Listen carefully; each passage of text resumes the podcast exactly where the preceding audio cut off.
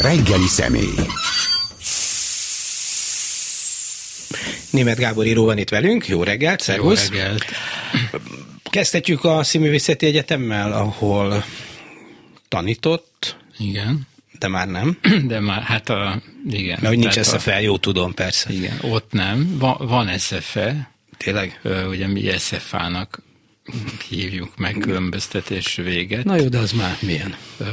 És van Free SFE, amelyik mű, működik, köszöni szépen, és ez egy egyesület, aminek én is a tag, tagja vagyok, és ez az egyesület, ez oktatási tevékenységet is végez, jelenleg felnőtt oktatást, második éve indít körülbelül egy éves kurzusokat, és próbál egy olyan fajta színház és filmeszményt közvetíteni, amiben hisz. Tehát azt kell, hogy mondjam, hogy hogy működik, illetve hát volt ennek a történetnek egy előző fejezete, ami lassan véget ér. Ezt úgy hívtuk, hogy Emergency Exit, vagy MX, vagy hát mondhatjuk magyarul is. Is volt talán. Igen, a magyar- is Vészkijárat, akár Igen. Amelynek a keretében öt európai egyetem segített nekünk diplomához juttatni azokat a diákokat, akik ott hagyták az egyetem foglalás után a, az intézményt. Ezek ilyen neves európai egyetemek voltak. Igen, többek között a Ludwigsburgi, a Salzburgi Mozarteum, a Bécsi filmiskola, és ezek az intézmények elfogadták, hiszen a, a bolonyai rendszerben és, a, és az egyetemi autonómiában gyökerező jogaiknál fogva ezt megtehették a budapesti oktatást a sajátjuknak, és így a végén egy záróvizsga után és a diplomamunkák benyújtása után a saját diplomájukhoz, a megfeleltethető diplomájukhoz juttatták a, a hallgatóinkat. De ez működött. Ez... Amikor elindult, sok hír volt róla, de aztán hát ez a szokása a sajtónak, Ez hogy működött. leszáll a történetekről, tehát hogy tényleg meg is kapták a diplomát, vagy megkapják azok, akik ezekre az A legtöbb osztály már megkapta, még egy-két osztály van, a, aki az utolsó évét végzi, illetve mondjuk még nem vizsgázott le, tehát még nem védte meg a szakdolgozatát mondjuk a Bécsi Egyetem megfelelő kuratóriuma előtt. De ez egy abszolút sikertörténetnek nevezhető, és tulajdonképpen van benne egy ígéret is, ami pedig arra vonatkozik, hogy ezt az együttműködést jó, jó ízű tapasztalatok a záró intézmények, ezek úgy döntöttek, hogy ezt a fajta legitimációt bármeddig megadják, megadnák, amennyiben mi tudnánk finanszírozni egy egyetemi színvonalú képzést. Ugye a személyi problémák nyilván nincsenek, tehát nagyon sok kiváló oktató Hogy ezek az oktatások magyarul mentek, magyar ezek magyarul kurikulum szerint. mentek, és mehetnének továbbra is, ha képesek volnánk egy ilyen intézményt finanszírozni. Mhm. Hiszen ezek, ezt lehet, hogy nem nyilvánvaló, miért is volna nyilvánvaló.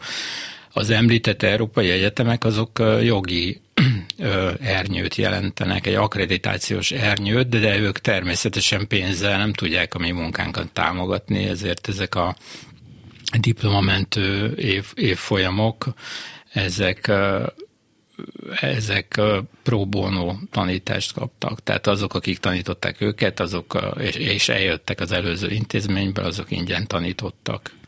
Tehát, hogy gyakorlatilag ők finanszírozták ezt a képzést. Hát igen, illetve mindenképpen szót kell ejteni arról, hogy van két intézmény, az egyik a CEU, amelyik helyjel és kollégiummal és infrastruktúrával támogatta az oktatást, a másik pedig a Marcibányi téri művelődési ház, ahol elsősorban a színházasok kaptak menedéket vagy otthont. Milyen szerencsé, hogy kiebrudalták a CEUT, maradt hely. Igen. Képzeld, ha nem, akkor hova, hova mentek volna. Mi folyik a, a, a elfoglalt színművészeti egyetemen?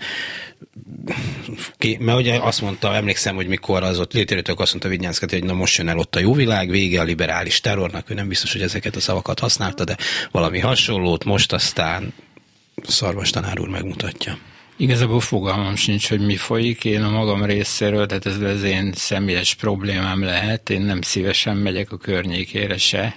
Oké. Okay. Tehát té- tényleg nem tudom, hogy mi folyik. A Kósza plegykák vannak erről, arról, amarról, tanárcserékről, régi tanárok, tehát idézőjelben a saját történetükhöz képest régi tanárok elküldéséről és újak felvételéről, de igazából fogalmam sincs, hogy mi folyik ott. Össze, ha nagyon őszinte vagyok, akkor olyan nagyon nem is érdekel. Mm azért ez a történet arról szól, hogy lehet-e hatalmi erővel, hatalmi szóval, vagy mi ez, átalakítani a kultúrát, megváltoztatni a közönség ízlését is persze, mert nyilván az is kell hozzá, és persze szokás azt mondani, hogy nem, de hát azért az intézmények nagyon fontosak, még egy író, de ez se igaz, biztos, mert biztos elmondod, vagy elmondja, vagy hogy most tegeződjünk. Tegeződjünk, persze, Jó, hát köszönöm. azt csináljuk. Igen, hát hogy, hogy, hogy egy írónál se úgy van, hogy ül otthon az író író aztán megírja kész a könyv, és az, be, hogy ahhoz is kell kiadó, a terjesztés, sok minden más. Na de egy színháznál, vagy egy filmnél, hát ott, ott alapvető fontosságú az infrastruktúra, és Magyarországon ez állami szubvenciók nélkül elég kevéssé tud működni. Hát ez így van, nyilván a kulturális tevékenységeknek a peremfeltételeit alapvetően meghatározzák az állami finanszírozásból származó jövedelmek egyfelől, vagy bevételek, másfelől meg, meg hát valószínűleg bizonyos mértékig mindenképpen el, el, eldöntik a, ezeket a körülményeket azok az elvárások, amik hol agresszívebben, hol puhábban megfogalmazódnak. Nyilván ezeket az elvárásokat időnként személyek közvetítik, akik hirtelen egyszer csak valahol egy ilyen centrális pozícióban találják magukat, és az személyes ízlésük, illetve ez a fajta diktátum, amit a, a mindenkori hatalomnak a kultúra képe közvetít, ez, ez egyszer csak megjelenik adottságként, vagy egy olyan rendszerként, amihez alkalmazkodni kell annak, aki abban a struktúrában dolgozik hogy magára a kultúrája valójában milyen erővel hatnak ezek a ezek a dolgok, hát nyilván részben attól is függ például, hogy ezeknek a megjelenési formája mennyire maradandó. Már hogy milyen tehát, tehát mondjuk az építészeten mindig nagyon látszik, hogy hogy mi történik egy országban, hogy a hatalom a saját reprezentációját hogyan képzeli el. Ez például látszik. Néha olyan, mint egy elszólás adott esetben, ugye ilyen volt az emlékezetes emlékmű. A szabadságtéren? Igen, a szabadságtéren, ami hát tényleg... Hát ez elég nagy elszólás volt. Igen. Tehát és akkor ez nyilván, ezek a gesztusok, ezek látványosabbak. Nyilván ilyen látványos az is, amikor a, a az alapoknál, tehát mondjuk az oktatásban egyszer csak megjelenik a, egy cenzúrázott kultúrakép, amikor hirtelen bizonyos irodalmi művek mondjuk kényelmetlenné válnak, vagy bizonyos személyek többé nem kerülnek szóba, mondjuk még negyedik gimnáziumban sem, mint kortárs magyar írók adott esetben. Szóval természetesen mindenfajta hatalmi arrogancia befolyásolni tud egy kultúrát, de a lényegét szerintem nem tudja befolyásolni. A lényege az egy az mindig egy titok, az, az két ember között van. Az egyik, aki valamilyen művet hoz létre, a másik, aki befogadja, és ezt az intim viszonyt, ezt, hát ezt szerintem azért hosszú távon nehéz elrontani. Hát igen, csak hogy az kell, hogyha elkészül az a mű, bármilyen is legyen, az valahogy eljuthasson mégiscsak a potenciális közönséghez, hogy ez az intim viszony létre. Igen, vagy egyáltalán a híre. Hát, vagy a híre. Ugye, mert ezt talán kevésbé szoktuk emlegetni, hogy milyen az, amikor egy országban egyirányú lesz a, a sajtó, vagy hát legalábbis egészen kicsi zárványokon kívül ö, nagyjából az történik, amit valakik megengednek, hogy történjen. Persze a világ azért sokkal nyitottabb, tehát, mint mondjuk a 90-es előtti időkben voltak, tehát ha valaki akar, akkor viszonylag könnyen hozzá tud minden elkészült műhöz férni. Kétségül egy kicsit jobban kell akarni, mint Vasalbert összeset. Hát így van, mert egy, nyilván egyrészt uh, mindenki tudja, hogy, uh, hogy mi történt. Ha mondjuk a könyvpiacot nézzük, a az a papírválság, ami nyilván az árképzésben megjelenik előbb-utóbb, vagy már megjelent, az valószínűleg sajnos kiszorít rétegeket, akik, akik ezután föltettően a könyvtárakból kell, hogy beszerezzék ezeket a könyveket. A magyar hát ha beszerzi a könyvtárból, akkor az nem is a rossz hír. Igen, persze, de épp ezt akartam mondani, de hogy ez mennyire van benne jelenleg a hétköznapi kultúrában, hogy járjunk könyvtárba, csak úgy, tehát az élvezet kedvéért, nem a tanulásért. Ezt nem tudom. Én, én amikor a, az SZF-én, a régin dolgoztam, akkor meglehetősen, a, ugye ott, ott a Szentkirály utcában volt a filmes részleg, ahol én is tanítottam, és a központi Szabó Ervin könyvtárba jártam, amikor Lukas óra volt, vagy valamire szükségem volt, és többnyire a, a folyóirat olvasóban. És ugye ezt talán sokan tudják a hallgatóink közül, hogy hogy a magyar irodalmi kultúra az évtizedeken keresztül folyóirat kultúra volt, tehát egy virágzó folyóirat kultúra volt. Itt uh, nyilván a nyugat ez egy ilyen emblematikus ügy, de hát hosszan sorolhatnák a tör, irodalom történetből azokat a meghatározó folyóiratokat, amelyek bizonyítják ezt az állításomat. És még, az, még most is jelenleg is meglehetősen sok folyóirat van. Ebben a folyóirat olvasóban az összes megtalálható, tehát függetlenül tulajdonképpen a szűk tárgyától, vagy attól, hogy egy vidéki vagy budapesti folyóirat van szó. Itt általában ennek a teremnek olyan a szerkezete, hogy általában diákok ülnek, Igen. akik vizsgákra készülnek, ez persze részben magyarázat is. Hajókon vannak szabadon hozzáférhetően ezek a folyóiratok, és szinte soha senki nem vesz le onnan semmit. Most én az egyetemen időnként meg szoktam szondázni ezt, hogy ki, ki ismer egyáltalán irodalmi folyóiratokat, és azt kell, hogy mondjam, hogy a legújabb korosztályok, a fiatal felnőttek, azok gyakorlatilag elhagyták ezt a területet. Tehát, hogyha ha fogyasztanak ilyen, ilyen típusú szövegeket, azokat is általában ezeknek az online kiadásán fogyasztják. De az végül is majdnem mindegy, nem? Szóval, hogy, hogy ha, ha az lett volna a következő kérdésem, vagy a kérdésem az utolsó mondatod előtt közbe vágtam volna, hogy, hogy ez azt jelenti, hogy nem is olvasnak, nem is keresnek szép irodalmat, vagy éppen online keresik. Mert ha online keresik, akkor nagy baj nincs. Azt gondolom, hogy az változott meg alapvetően, amit a, amiben mi szocializálódtunk, szerintem nyugodtan mondhatom amit, és még sokáig, egy ideig mondhatnám is, mármint úgy értem, hogy korosztályokban haladva, ez pedig egy koncentrikus és hierarchikus kultúra eszmény, amely szerint volna a magas kultúra, és volna a populáris kultúra, és ezek mint egy piramisszerűen építkeznek, és a és tulajdonképpen a teteje az mindenhonnan látszik, és ahhoz mindenki hozzáfér, azt egy jó gimnáziumban megkapja, stb. stb. Ezzel szemben szerintem elsősorban a digitális tér kialakulása miatt, tehát konkrétan az internet miatt, de más ügyekből kifolyólag is, egy abszolút nem koncentrikus, mellérendelő és szubkultúrák rendszeréből álló kultúra alakult ki. Tehát, hogy aki ma azt mondja, hogy fiatalok nem olvasnak, azzal igazából elvéti a dolgot, mert olvasnak, csak nem ott, ahol ő olvas. Fogyasztanak kultúrát, csak nem azt a kultúrát, amit, amit ő fogyaszt, és tájékozódnak, csak nem olyan módszerekkel, ahogy ő. És ez nyilván egy bonyolult kultúrakép, de óvatosnak kell lenni, mert bizonyos képességeket az értelmezésnek, vagy az olvasásnak a képességét természetesen a szubkultúrákban is el lehet sajátítani, és természetesen a, a régi módon viselkedő hierarchikus kultúra modellben is előfordul, hogy nem sajátítja el valaki, vagy nagyon sokan nem sajátítják el. Magyarul a, a, ez az egyetemi oktatásra egyébként szerintem nagyon komoly következményekkel jár, mert az a fajta szerkezet, amely szerint én nálam van a tudás, nálad nincs, és az órán az történik, hogy ami nálam van, azt adom neked, és most már nálad is ott van. Ez a fajta modell, ez megszűnt működni.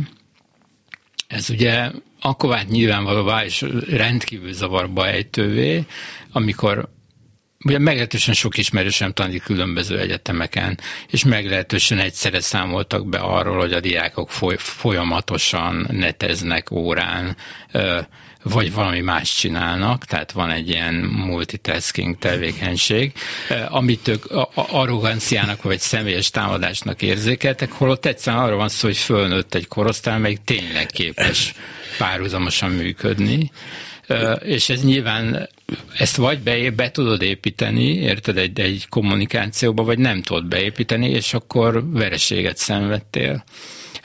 Tehát egyszerűen ehhez a környezethez kell valamilyen módon alkalmazkodni, és befogadónak kell lenni abban a tekintetben, hogy elképzelhető, hogy van olyan óra, ahova nem én hozom a tudást, hanem a hallgató hozza, és én leszek több azon az órán, és nem föltétlenül ő. Hát vagy te tudod elmagyarázni, hogy hogy kell azt érteni. Közben az jutott eszembe, hogy amikor én felsőoktatási tanulmányokat folytattam, mondjuk nyilván nem volt internet, de alkotmányok órán nagyszerűen tudtam a magyar szépirodalommal ismerkedni, tehát mondjuk Eszterházi, vagy akkor Vámos Miklós, vagy nem tudom kiket olvast, aludtam a pad alatt, Persze, vagy fölött. Az is multitasking és az volt. Nem volt multitasking, mert nem figyeltem arra, hogy erről az előadó mit beszél, mert akkor azt már sejtett. Tehát, hogy nyilván most ez látványosabb, hogy az emberek a Igen, telefonjukat nyomkodják, de szerintem ez ugyanúgy volt, és általános iskolában pedig a Robin Hoodot, meg a Vinettut olvastam matek órán, Gabi néni legnagyobb örömére. Szóval, hogy ez sem feltétlenül változott. De amit mondasz, hogy hogyan változik a kultúra szerkezete, vagy a, igen, vagy a hierarchiája, hogy persze, hogy a színművészeténél maradjunk, Ló Jenőt ki lehet nevezni egyetemi tanárnak, ugyancsak nyolc elemie van, de nagyon jó elvtárs, és mostantól kezdve ő már egyetemi tanár lehet, sőt rövidesen állítólag a doktori iskolát is megkapja de hát ez nem számít, mert hogy már nem, nem csak ő osztja az é- nem, nem is, hogy nem osztja ő az ész, mert neki sincs olyan sok feltétlenül, hanem, hanem mert hogy, hogy, hogy, hogy a hallgatók is máshonnan juthatnak már a, az információhoz. Tehát persze ő kaphat egy jó fizetést, meg mindig egy jó hangzó sarcsit, meg valamit. Messziről úgy tűnhet, mintha ő most, most nagyon okos lenne, de, de lehet, hogy nem az, vagy, vagy lehet, hogy az lehetne, persze végigjárta volna az akadémiai fokozatokat, akkor ő is képes lett volna rá, vagy nem. De hogy ez már a közönséget annyira nem kell, hogy megrázza, mert más forrásokból is jöhet az információ, és, és más is lehet fontos, mint amit ott a kinevezett, nem tudom én kicsoda, lójenő, mindegy, oszt, észt. Nyilván így van, persze. Tehát az a fajta információs monopólium azért már nem létezik, mint mondjuk a, a jól ismert diktatúrákban, a korábban, korábban ismert diktatúrákban. Ennek kicsit rafináltabb a működése, illetve hát vannak területek, amiket egyenlőre nem tud leszabályozni, vagy maga számára megbízhatóan működővé tenni. Úgyhogy persze, hogy erről van szó, hogy hála Istennek máshonnan is lehet információt szerezni, és szerez, szereznek is többnyire az emberek azért az intézmények meghatározzák ezeket a formákat, tehát mondjuk szóba kerülne a színház, meg a, a film, hát különösen a film, még alternatív színházat relatíve kevés pénzből, de sok lelkesedésből még úgy, ahogy létre lehet hozni. De mondjuk filmet a mai világban sokkal nehezebb, még ha egyébként mindenkinek van egy jó kamerája is a zsebébe, amivel egészen használható dolgokat is lehetne csinálni, de hát mégis vannak ilyen, ilyen látványos műfajok. Most látjuk, hogy úgy szaladnak el a propaganda a célú filmekre az állami milliárdok, hogy most ebből mennyi lesz film, és mennyiből lesz Mercedes terepjáró, azt nem tudom, de, de mégiscsak. Szóval ezzel azért nehéz fölvenni, vagy elvárni egy alternatív világtól, hogy vegye fel a versenyt. Hát a, ugye egyrészt van, van azért az tényleg, amit mondtál, tehát hogy a, a filmkészítésnek a, a technológiája, a technikája az hozzáférhetőbb és demokratizálódott, tehát valamilyen módon lehet akár no budget filmeket is csinálni, de hát ezzel persze nem színik meg ez a probléma, mert nyilván bizonyos filmnyelvi eszközöket elég nehéz súfni, dizájnnal megoldani.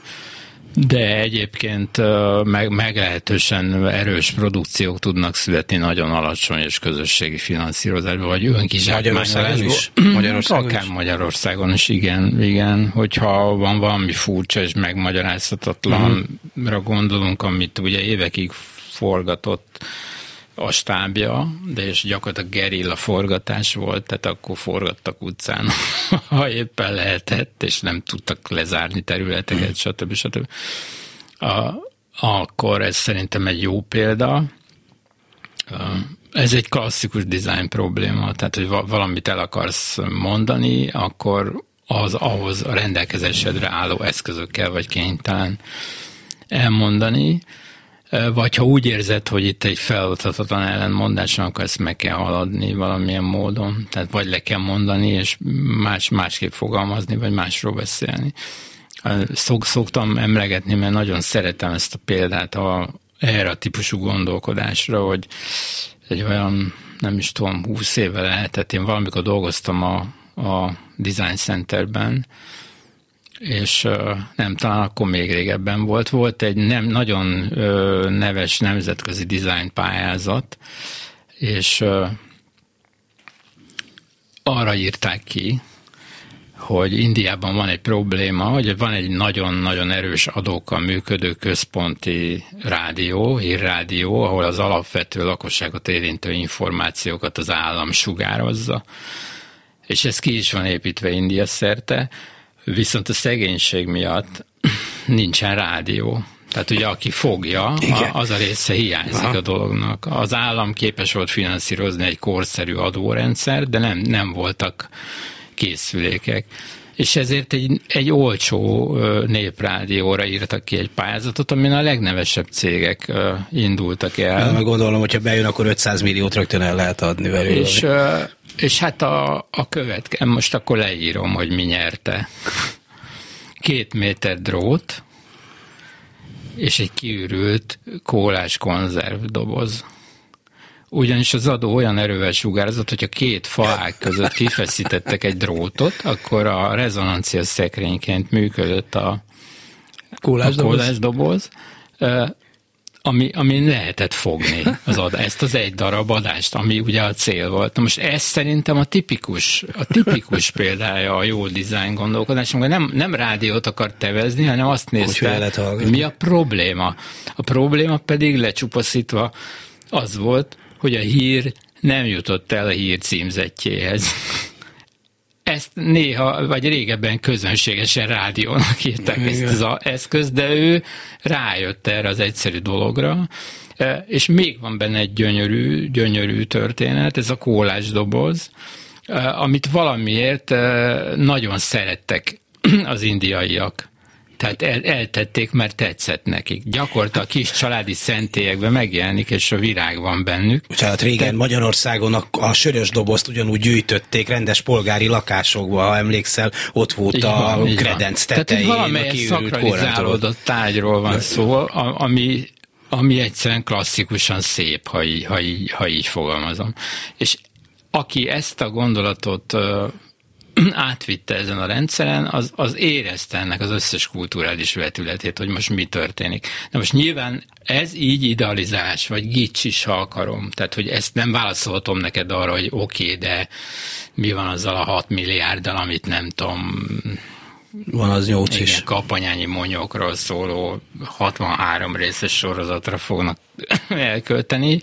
Természetesen ezzel erre nem válaszoltam. Igazából csak azt próbálom érzékeltetni, hogy van a kreatív gondolkodásnak olyan típusú szintugrása, ami így is megtalálja maga lehetőségeit. Természetesen az a jó, amikor, amikor valamiféle minőség, nem tudom, megjelenik a, akár az államilag finanszírozott művészetben is. Egyébként a két héttel ezelőtt körülbelül ültem a mert tanítványaim is pályáztak az inkubátor programban, és néztem a terveket, és hát ezek nyilván olyan alkotások, amik a töredéket tudják kapni ezeknek az összegeknek, de néhány nagyon ígéretes filmnek a, a körvonalai bontakoztak ki. Tehát, hogy reméljük, hogy, a, hogy mellesleg azért készülnek jó filmek. Hát mellesleg lehet, meg van egy ilyen vélekedés, hogy mondjuk a 70-es, 80-as évek magyar színházművészetnek, hogy a lengyelnek például aztán még jellemzőbb az, az, hogy egy ilyen elnyomásba, ilyen, ha nem is illegalitásba, de egy ilyen uh-huh. szürke zónába kellett működnie, állítólag művészileg jót tett, aztán amikor a hétvégén, vagy a hónap végén ki kellett persze a művészeknek fizetni a villanyszámlát, ugye nem tudom micsodát, biztos nem voltak ettől annyira lelkesek, hogy ők a szürke zónában. Az életem két legnagyobb meghatározó színházi élménye mindkettő Jeles András Monteverdi birkozó Aha. köréhez kötődik, ami hát ugye hát finoman szólva sem élvezett semmiféle támogatást a közönség szeretetén kívül meg a, meg a társad tagjainak a hihetetlen kreativitása vagy energiája volt az, ami igazából a forrása volt ennek. Német Gábor író a vendégünk, most hírek, és aztán a hírek után folytatjuk a, nem, nem mondunk híreket, de kilenckor azért szerintem eh, mondunk mindjárt eh, híreket, csak kell egy kis Kabalából mondtok Igen, azért szoktunk, hát valami jó történik a világban, és akkor nem csak az jutott eszembe közben, hogy hát nem olyan látványos, mint a kólásdoboz, de a klubrádió története is valami ilyesmi, hogy a hatalom elveszi a frekvenciát, és akkor itt kitalálták a kollégák, hogy eh, hát interneten ma már elég sok ember tud, vagy tudhatna rádiót hallgatni. Ráadásul most többen hallgatják minden adatunk szerint, ha jól látom a klubrádiót, mint amikor e, sugározták, és akkor itt az volt a megható, hogy a szép benne, hogy egy ilyen segítőcsoport alakult a hallgatókból, mert volt, aki már tudta, hogy hogyan kell hallgatni, e, volt, aki, aki nem tudta, és akkor ugye egymást tanították az interneten egészen odáig, hogy volt egy ilyen angyalok csoportja, aki kiszállt a helyszínre, és aki nem tudta, benyomkodta a gombokat, és akkor működött. Tehát, hogy nem, nem olyan romantikus, mint a doboz, de hogy hát egy hasonló azért ugye ott van például a Huntington Post, ugye, történetet, tehát hogy a közösségi finanszírozás most már egészen komoly összeget tud összegyűjteni azért, hogy, hogy valami, amit egyébként, ami valamiért a fehér foltra esik, akár tudatosan tolják oda, akár véletlenül, arról azért legyen szó a médiában. Reggeli személy. Német Gábor író van itt velünk.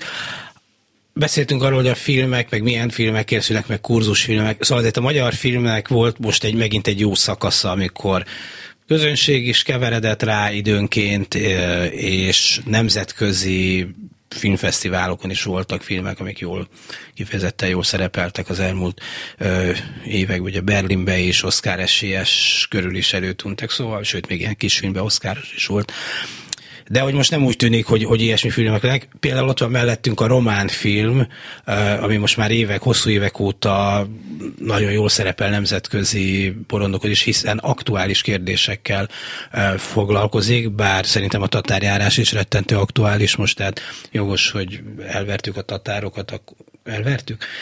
Nem emlékszem pontosan. Na mindegy. Szóval, hogy van, mondjuk itt volt ez a Christian Mungiu film a Cannes Fesztiválon, ami egy, egy ilyen migráns problémáról szólt, ami most nagyon éget, hogy egy kis faluba senki nem akar a pékségbe dolgozni, mert annyi pénzért nem jönnek, hoznak Sri, Sri Lankáról három embert, aki annyi pénzért is hajlandó dolgozni, még katolikusok is, de hát más a színük, majdnem olyanok, mint a cigányok lennének templomba is be akarnak menni, szóval el kell őket üldözni bonyolultabb ennél a film, uh-huh. de, de ez a lényege.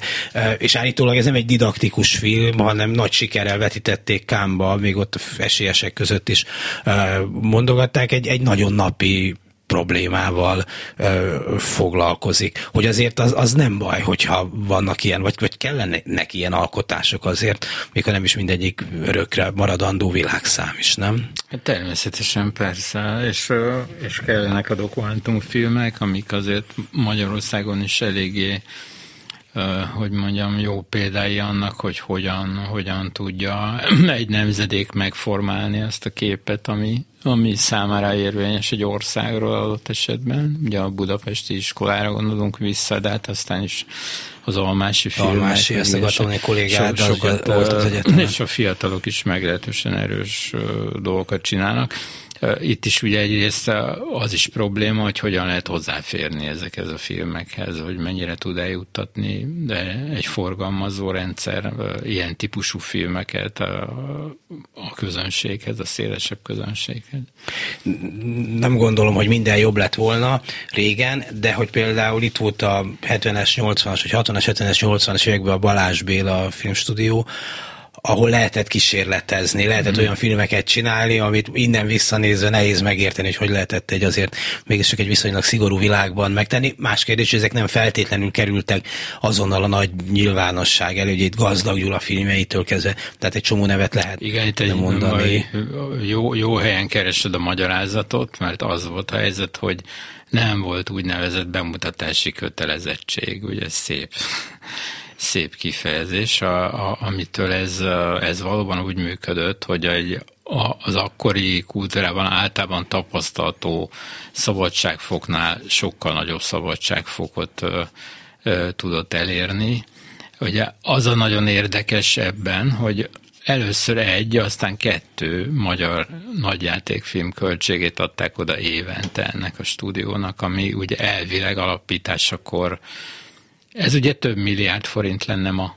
Tehát mhm. képzeljük el ma, hogy létezik egy olyan stúdió, ami demokratikus felépítésű, a tagság szavazással dönt a projektje, projektjeiről, megteheti azt is, hogy olyanokat enged dolgozni a keretein belül, akik soha nem jártak főiskolára adott esetben, és semmiféle cenzúrát nem gyakorol, és mondjuk ez az intézmény az államtól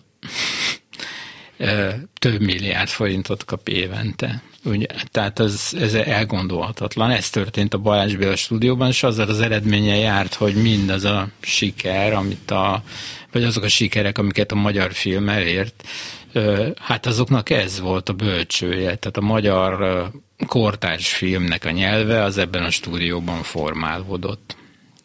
És, és hát ez nagyon fontos volna természetesen most is, ennek egy ilyen halvány vízfénye az inkubátor program. Egyébként annak idején még Havas Ágnessel ültem egy kerekasztalban, mikor a Vajna korszak elkezdődött. Jó, a Vajna korszakban a filmigazgatóság és, és már akkor is ugye többek igényét vagy véleményét tolmácsolva fölvetettem ezt, hogy akár megtehetnék ezt újra. Tehát, hogy újra finanszírozhatnának egy olyan műhelyt abból a, annak az összegnek a nem tudom valahány százalékából, ami a film alapnak a rendelkezésére állt, de hát láthatóan nem sok sikert aratott az elképzelés, pedig szerintem ez nagyon jó van. Volt egyébként a magyar filmfinanszírozásnak egy egy érdekes kísérlete, egy olyan 15 évvel ezelőtt, amikor műhely támogatások rendszere épült ki. Tehát kicsit visszatértek a régi stúdiórendszerhez, és filmes alkotócsoportok öt forgatókönyvvel pályáztak. Viszont rájuk volt bízva, hogy milyen sorrendben fejlesztenek, és mire mennyit költenek. Ami szerintem egy, szintén egy elég jó, jól működő, vagy rugalmasabb rendszer volt a mostaninál. Nyilván a film szerepe nagyon megváltozott az utóbbi évtizedekben, meg a világ filmművészete, tehát nem lehet ugyanazt csinálni, mint, mint lehetett, vagy ugyanolyan filmeket, ami akkor nagyon jó filmnek számított, az ma már nem számítani nagyon, de hogy azért a magyar filmnek mégiscsak volt hagyományosan egy olyan vonulata, ahol jóval nagyobb szabadsággal rendelkeztek az alkotók, mint sok minden másban, tehát a, a Bacsó, Gotár, Jancsó, de nyilván akár egy csomó ember 56-ról elmondhatott dolgokat, a szabadságról elmondhatott dolgokat, egy, a, a, amit amúgy nem, nem illet, vagy nem nagyon lehetett a, a nyilvánosság terein, és ezek nagy produkciók voltak, hát mindegyiknek megvolt a maga kalandja, hogy egy ideig dobozva volt, hogy elvitték fesztiválra, vagy nem vitték, vagy ugye Mészáros Mártának vannak ilyen történetek, de hogy, de hogy mégis el lehet, tehát mégis engedtek egy, egy, egy, egy szelepet, ami ezek szerint fontos volt, vagy, vagy, vagy nem ettől dőlt össze a szovjet birodalom mégsem. Hát, hogy az mitől dölt össze, ugye azt lehet, hogy majd egyszer megtudjuk. Az biztos, hogy a, a magyarországi progressziónak a részei voltak azok a művek, amik úgymond a hatalom áldásával jöttek létre, de mégis valószínűleg az eredeti szándékok ellenére va, va, hirtelen valamiféle igazat is elkezdtek mondani vagy hordozni ez, ez rejtélyes, hogy ezek a dolgok hogy működnek. Emlékszem a, a van egy ilyen legendás történet erről, hogy amikor az idő van készült, akkor kő, az idő. Kő, kő, és Eszterázi. Igen. Kő, kő a nyelvtárs behívatta. Ő volt a film főigazgató? Fő, igen, film főigazgató az irodájába, a Gotárt és az Eszterázit késő este az elfogadás előtt egy személyes beszélgetésre és a beszélgetés egy pontján nem tudom, éjjel volt, föltépték az ajtót, és egy agyon mosott szürke köpenyben állt a tornyosult a portás a küszöbön, és a következő mondatot mondta, nézzek ő halmi. maga itt lehet, mert maga itt dolgozik, de ezek a nevek nincsenek leadva. Mondta, és bebaszta, bocsánat, az ajtót. És akkor áll, vagy a Gotár, vagy az Eszterázi ránézett a kőhalmira, és azt mondta, ezt majd az elfogadásod ne felejtsd, de ugye arra céloztak, hogy az idő vannak már egy nagyon híres jelenet, amikor tűzharcba keveredik Zalamárka a gyár portásával. Tényleg. Cserháti Zsuzsa énekel benne, igen, nem? Egy igen, csodálatos film, csodálatos film, és hát ugye egy gyönyörűen hozta az élet a, a, a referenciát, finoman fogalmaz. Tehát, hogy így meg, működtek a dolgok. Igen. Lehet, hogy Kőhalmi elvtársnak eszébe jutott ez a momentum, amikor rábólintott a filmre végül. Mégis, mégis jobb, jobb vigyázni.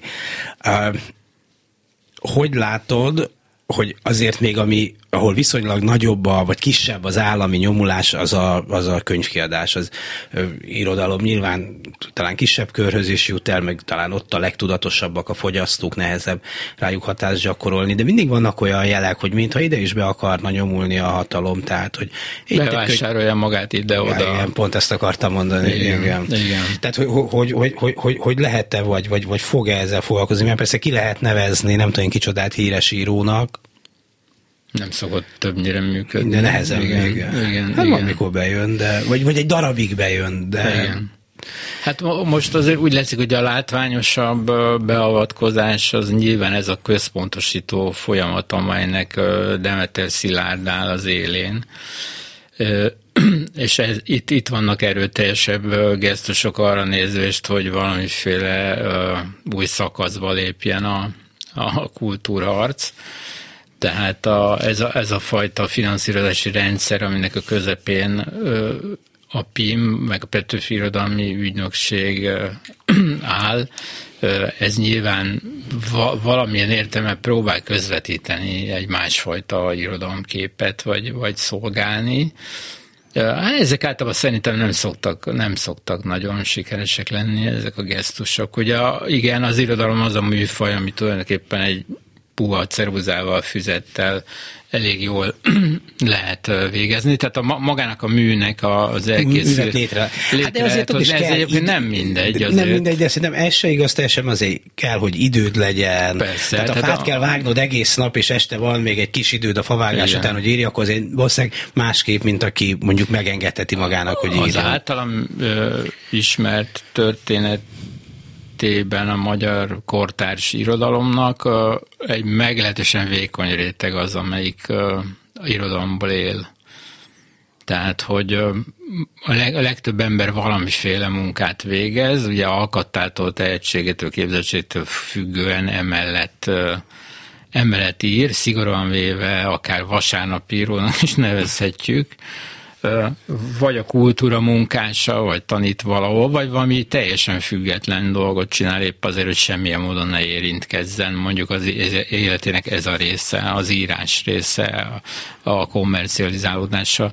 Úgyhogy inkább az a lehet, lehet probléma, hogy, hogy megváltozott a, a, az a fajta lehetőségrendszer, ami mondjuk még a 70-es, 80-as években volt, amikor furcsa módon, amikor dönthetett úgy valaki, hogy kivonul a, a társadalomból, gyakorlatilag önként a, a szélére, tehát mondjuk újságot hord, vagy figuráns lesz, vagy tűzoltókészülék ellenőr, vagy volt egy csodálatos barátom az újságkiordás közben, aki azért hagyta ott az újságkiordást, mert talált egy még jobb munkát, azt csinálta, hogy a, járt, egy, járt egy vödör festékkel, és a pilisben újra festette az útjelzéseket. most Ma már újságkiordó sincs. Most a, ez a helyzet, hogy ugye ez, ezt, a fajta, ezt a fajta hallgatólagos kompromisszumot a rendszerre nem tudod megkötni, mert csak olyan meló van, amiért az életedet kell adjad. Tehát, ugye, tehát az a fajta munka, hogy te négy órát dolgozol, és úgy, úgy el vagy a magad igényeivel,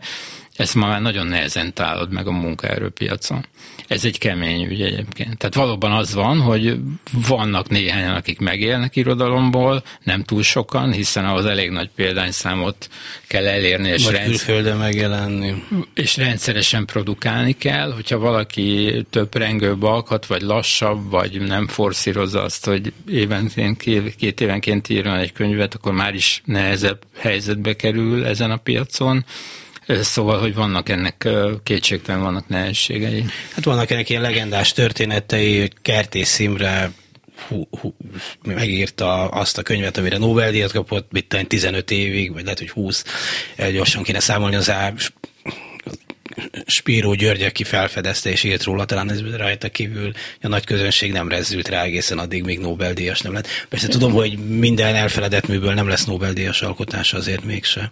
Igen, De ilyenekkel vigasztalhatjuk magunkat, hogy néha történik. Több hullám volt, igen, valóban Spíró felfedező szövege, aztán az írók írója volt Kertész sokáig, még a Nobel-díj előtt, tehát ott azért már... Persze, uh, persze. nem ilyen egyszerű ez jó, Jóval előtte azok, akik, akik érzékenyek voltak a művészetére, azok azért nagyon komolyan számon tartották nem biztos, hogy jól megpróbálom értelmesen elmondani, amit gondolok. De hogy mondjuk már itt tartunk Jó, azért, hogy a, a közönséget hogy, hogy el, néztem egyszer egy amikor a, a Kertész Nobel-díjat kapott, utána volt egy televíziós riporter kerestetik műsor, ahol a jelölteknek például volt egy olyan feladatuk, hogy megmutattak egy arcképet, amire rá kellett vágni, hogy kit ábrázol, tehát hogy mennyire ismerik a mhm. magyar közéletet, és az Imréről készült portré volt az egyik, és a a jelölt az összeráncolt szemöldöke hosszan nézte, majd földerült az arc, és azt mondta, megvan, Balázs Fecó.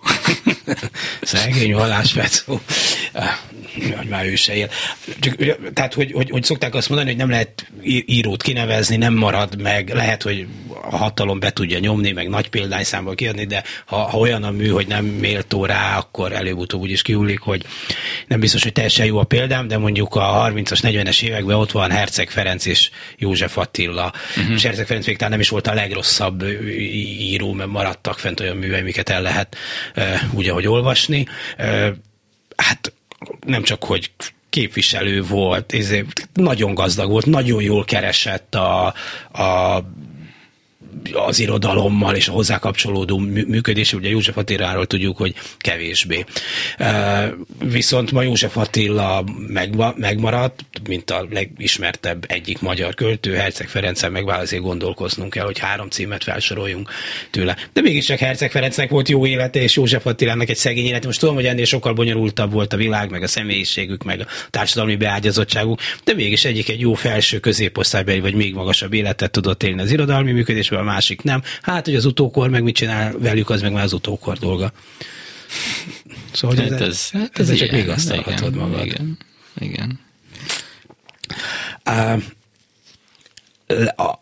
mondtad, hogy itt a hatalom például a Petőfi akármin keresztül próbál beavatkozni. Ugye ott van ez a digitális akadémia például, nem tudom, te tagja vagy, nem, vagy nem, tagja. Nem. Tehát, hogy ott benne van jó pár magyar író, aki azért, hogy átengedi a műveinek a közlését ott, tehát ott szabadon hozzáférhető, ezért kap valami méltányos járadékot, ami ebben a mai magyar viszonylatban fontos, mert hát, mint mondtad és hogy Na most itt már ez olyan dolog, bár van testülete, hogy itt, itt már a hatalom beleszólhat előbb-utóbb, vagy nem tudom, most beleszól-e, vagy nem. Tehát, hogy és nyilván vannak ilyen csatornák, hogy, hogy érzed azt, hogy ezeket próbálják befolyásolni a dolgot, vagy egyelőre azért még oda, idáig nem merész. Hát mondjuk a digitális akadémiában olyan értemben Demeter Szilárd beavatkozott, hogy hirtelen megnyitotta olyan lezárt életművek előtt is, amik addig nem, nem voltak a részei hogy aztán magában a döntéshozatalba én szerintem nem nagyon tud vagy akar beleszólni, ott az van, hogy az a, a, tag, a mindenkori tagok választanak maguk közé egy vagy két írót, most nem tudom pontosan, hogy van ez, illetve mindig választanak egy, egy posztumusz tagot, tehát hogy beemelnek ebbe a rendszerbe egy-egy életművet. Így került például a térei életmű is a, a diába. Mm és, és így növekszik ez az archívum, amit, amit bárki használhat, vagy hozzáférhet. Tehát ez van, ezt, erről én körülbelül ennyit tudok. Illetve hát volt térei ösztöndíjat Igen, maga, de Demeter Szilárd... Volt, hogy el szabad-e fogadni, vagy, vagy nem? Tehát szabad-e, hogy az állam etessen, vagy nem? Vagy az állam eltart végtelen számú foci csapatot sok pénzért, akkor kevés pénzből néhány írót is finanszírozhat. És mondjuk a focistáknál nem feltétlenül kérdezik meg a világ nézetét. Egy írónál az lehet, hogy jobban kiderül. Uh-huh.